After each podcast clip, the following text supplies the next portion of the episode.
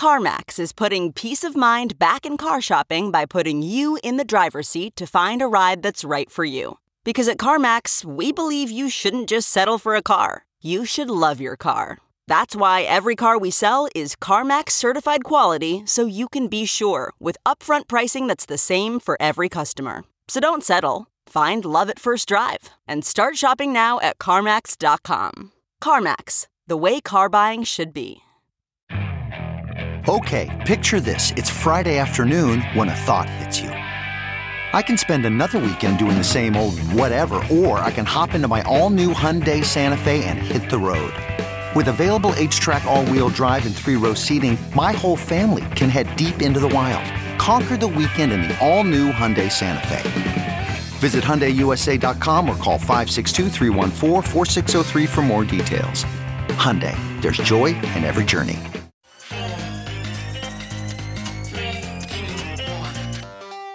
Welcome back to The Breakdown with me, N L W. It's a daily podcast on macro, Bitcoin, and the big picture power shifts remaking our world. The Breakdown is sponsored by Nexo dot i o, Circle, and F T X, and produced and distributed by CoinDesk. What's going on, guys? It is Sunday, November sixth, and that means it's time for Long Read Sunday. Before we get into that, however, if you are enjoying The Breakdown, please go subscribe to it, give it a rating, give it a review, or if you want to dive deeper into the conversation, come join us on the Breakers Discord. You can find a link in the show notes or go to bit dot l y slash breakdown pod.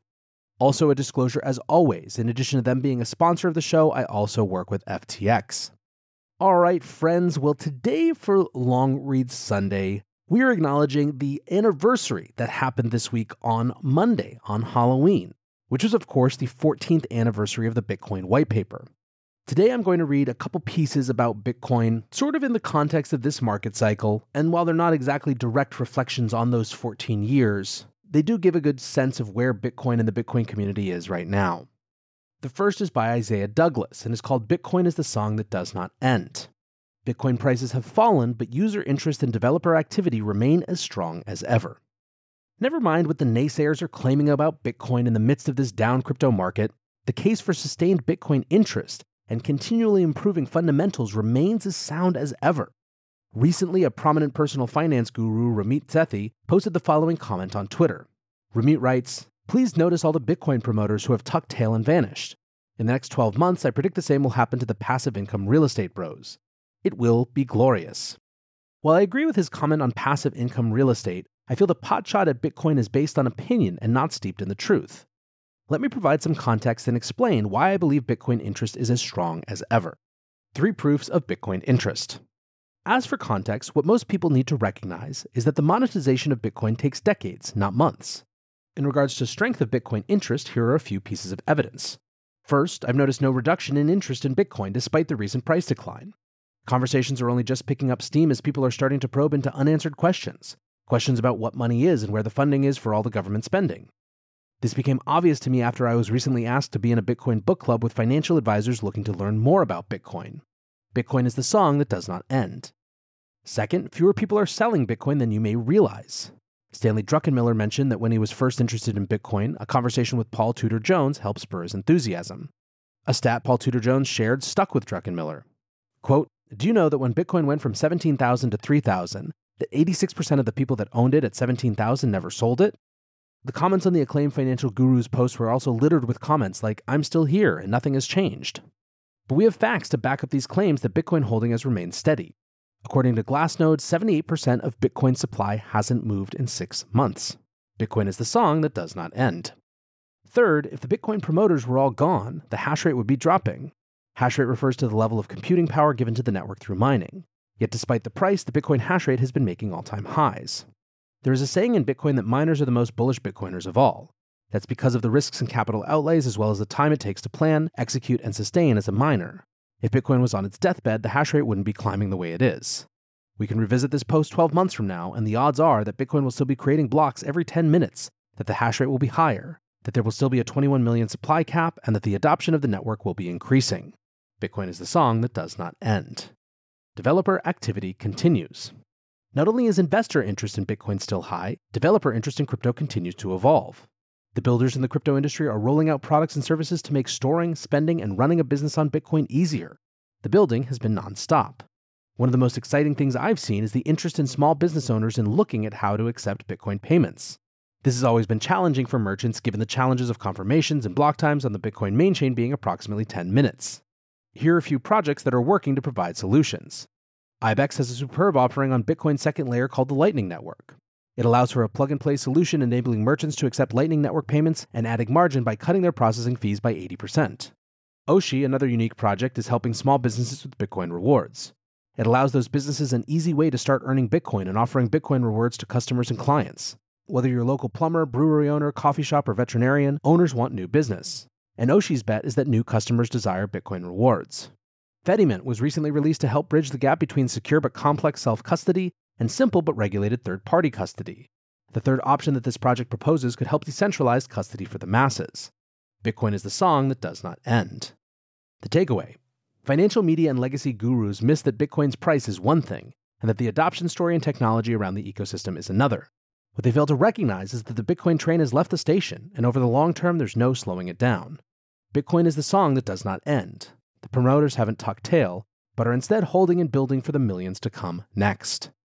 Now, for those of you who are regular listeners of the show, I don't think there will be anything particularly surprising or that doesn't jive with your existing opinion. Although I do particularly like his example of a Bitcoin book club for wealth advisors. No, what I wanted to read it and what I thought would be interesting to make note of is the fact that there has been so much less of the Bitcoin is dead narrative this time around. Ramit's post just doesn't read as true. In previous cycles, you could argue that people really did leave en masse. That capital left, that talent left, that there was less interest.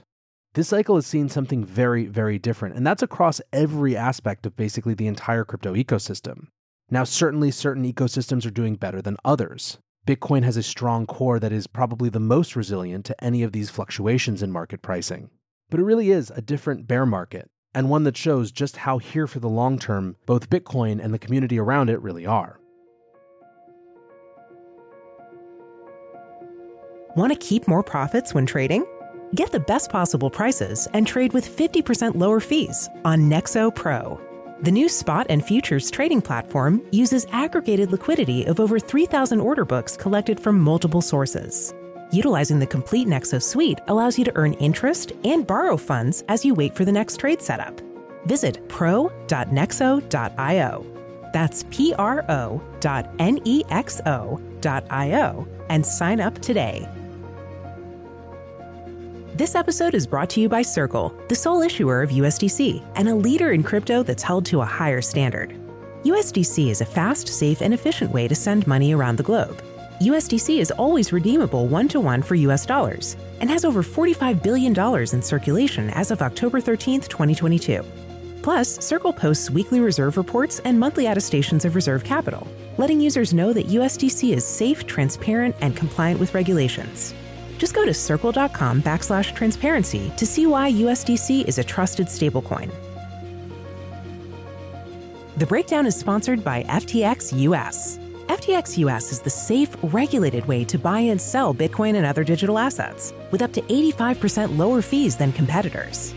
There are no fixed minimum fees, no A C H transaction fees, and no withdrawal fees. One of the largest exchanges in the U S, F T X U S is also the only leading exchange that supports both Ethereum and Solana N F Ts.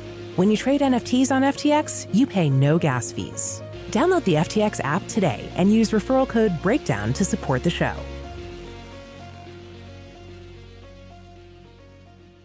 Next up, we have a piece by Eden Yago called End of the Monopoly, How Bitcoin Will Usher in a New Era of Governance in Crypto. On the fourteenth anniversary of the date the Bitcoin white paper was published, Eden Yago reflects on the continuing revolution kickstarted by crypto. Across the world, people are losing trust in the institutions that underpin society. Any thinking person can see the institutions of governance, finance, and money are corrupt, incompetent, and yet unavoidable. As a result, the world is in a continued state of crisis, gyrating from one emergency to another, with ever-increasing speed and volatility. Progress and growth are stagnant. Hate, nihilism, and pessimism are culturally dominant. The failings of our institutions are many, but the root cause is the same: monopoly power. We all know that monopolies are bad for everyone except the company concentrating power. Yet, when it comes to the greatest monopoly of all, the state, we somehow forget common sense. Why? Because we assume there is no alternative. Of course, a singular entity must oversee the law and control violence within its borders. Until very recently, this assumption was warranted, but on January third, two thousand nine, Satoshi released Bitcoin and showed us an alternative. He showed it is possible to build a system of rules without an administrator. He showed that this can be applied to the most fundamental institution of property and law, the institution of money. Bitcoin showed that all users can be superusers, and that admins are not necessary at all. What Bitcoin demonstrated in the domain of money, tokens have since demonstrated for other types of digital property. More recently, decentralized finance, or DeFi, is calling into question the need for admins in financial services. Web three, or five if you prefer, is likewise an effort to eliminate the need for internet services to be monopolies as well. We are part of the most historically radical revolution in human affairs, and few seem to grasp the full magnitude of what is happening. The endpoint of this revolution is that we will finally rid ourselves of the most dangerous and destructive monopoly of them all, the monopoly that backstops all other monopolies, the monopoly of the state. Wrong turns. Since most people do not comprehend the final destination, we are taking many wrong turns along the way. I'm in it for the tech, or blockchain not Bitcoin, say those who see just another Silicon Valley-style tech disruption. They are distracted and obsessed by features instead of principles, inviting the admins back into power to eke out faster transactions or greater throughput. One of the most brilliant aspects of Bitcoin's design was that it was a tool for liberty, dressed up as a get-rich-quick scheme.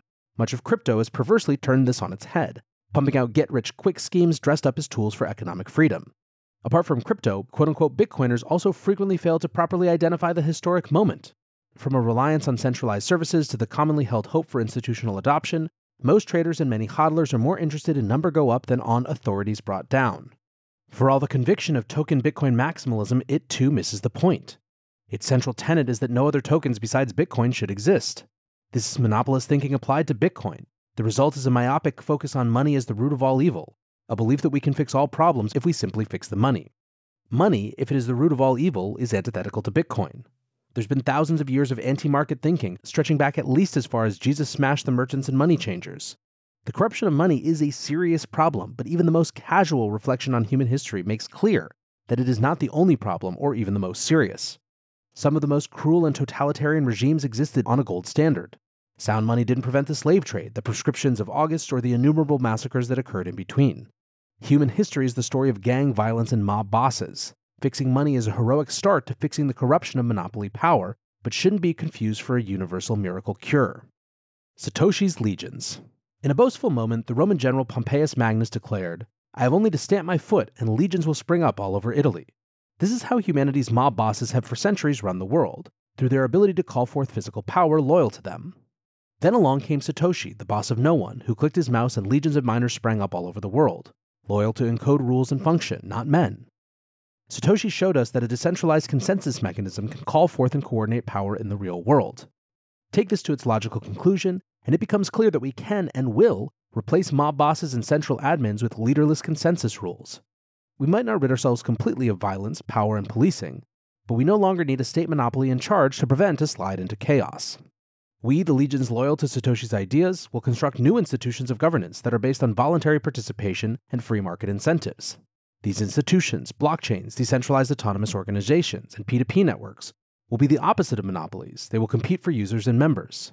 We will be masters of code rather than the other way around. We will construct a world where, just like B T C, all property will be cryptographically proven, enforced, and immutable. To do so, we will build systems that incentivize and coordinate decentralized police.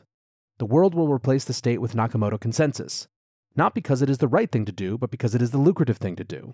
Half the world's gross domestic product is controlled by governments. Once we realize we can do to government what we were doing to money, the game theory will play out on its own. The next Bitcoin-sized asymmetric bet after sound money and sound finance is sound governance. Get in early. Like Prometheus, Satoshi gave fire and left. Its flame lights the way for the next phase of human civilization. We will cast aside the central powers that monopolize sovereignty. With them gone, none will be our masters but ourselves. All right, guys, back to N L W. I think if you find the last part of that a little bit perhaps rah-rah rally, Eden can be forgiven given that this was the fourteenth anniversary of the Bitcoin white paper. I think that even if you are not sure that the state needs to be completely dismantled and the world to be reborn in a new light, I think it's not hard to appreciate how having an alternative organizing mechanism for the institutions that control much of our lives is a hugely valuable and profound change. If this is a type of topic that interests you, I would definitely recommend reading Balaji Srinivasan's The Network State, which talks about many of these same things in much greater detail. For me, it seems obvious that an internet era in which geography is, if not supplanted, challenged by global digital connectivity, is necessarily going to beget the rise of different types of organizing functions that operate across communities. I think Eden's right to point out that many of the experiments that people are involved in now have these much larger implications. Now, I would also argue that for quote-unquote crypto or Web three companies that don't particularly care about those experiments, there's no reason they can't avail themselves of the same technology to go out and perform other experiments that matter more to them. I very much agree with the assessment that no token or blockchain should have an a priori monopoly just because it got there first. However, that won't change the fact that many people will decide over the course of the coming years that what they want to spend their time on, their limited resources, are these bigger challenges, these bigger picture power shifts, as we like to say around here.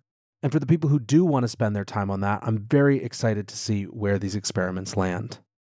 For now, I want to say thanks again to the authors of these two great pieces, to my sponsors, Nexo dot io, Circle, and F T X, and of course, to you guys for listening. Until tomorrow, be safe and take care of each other. Peace.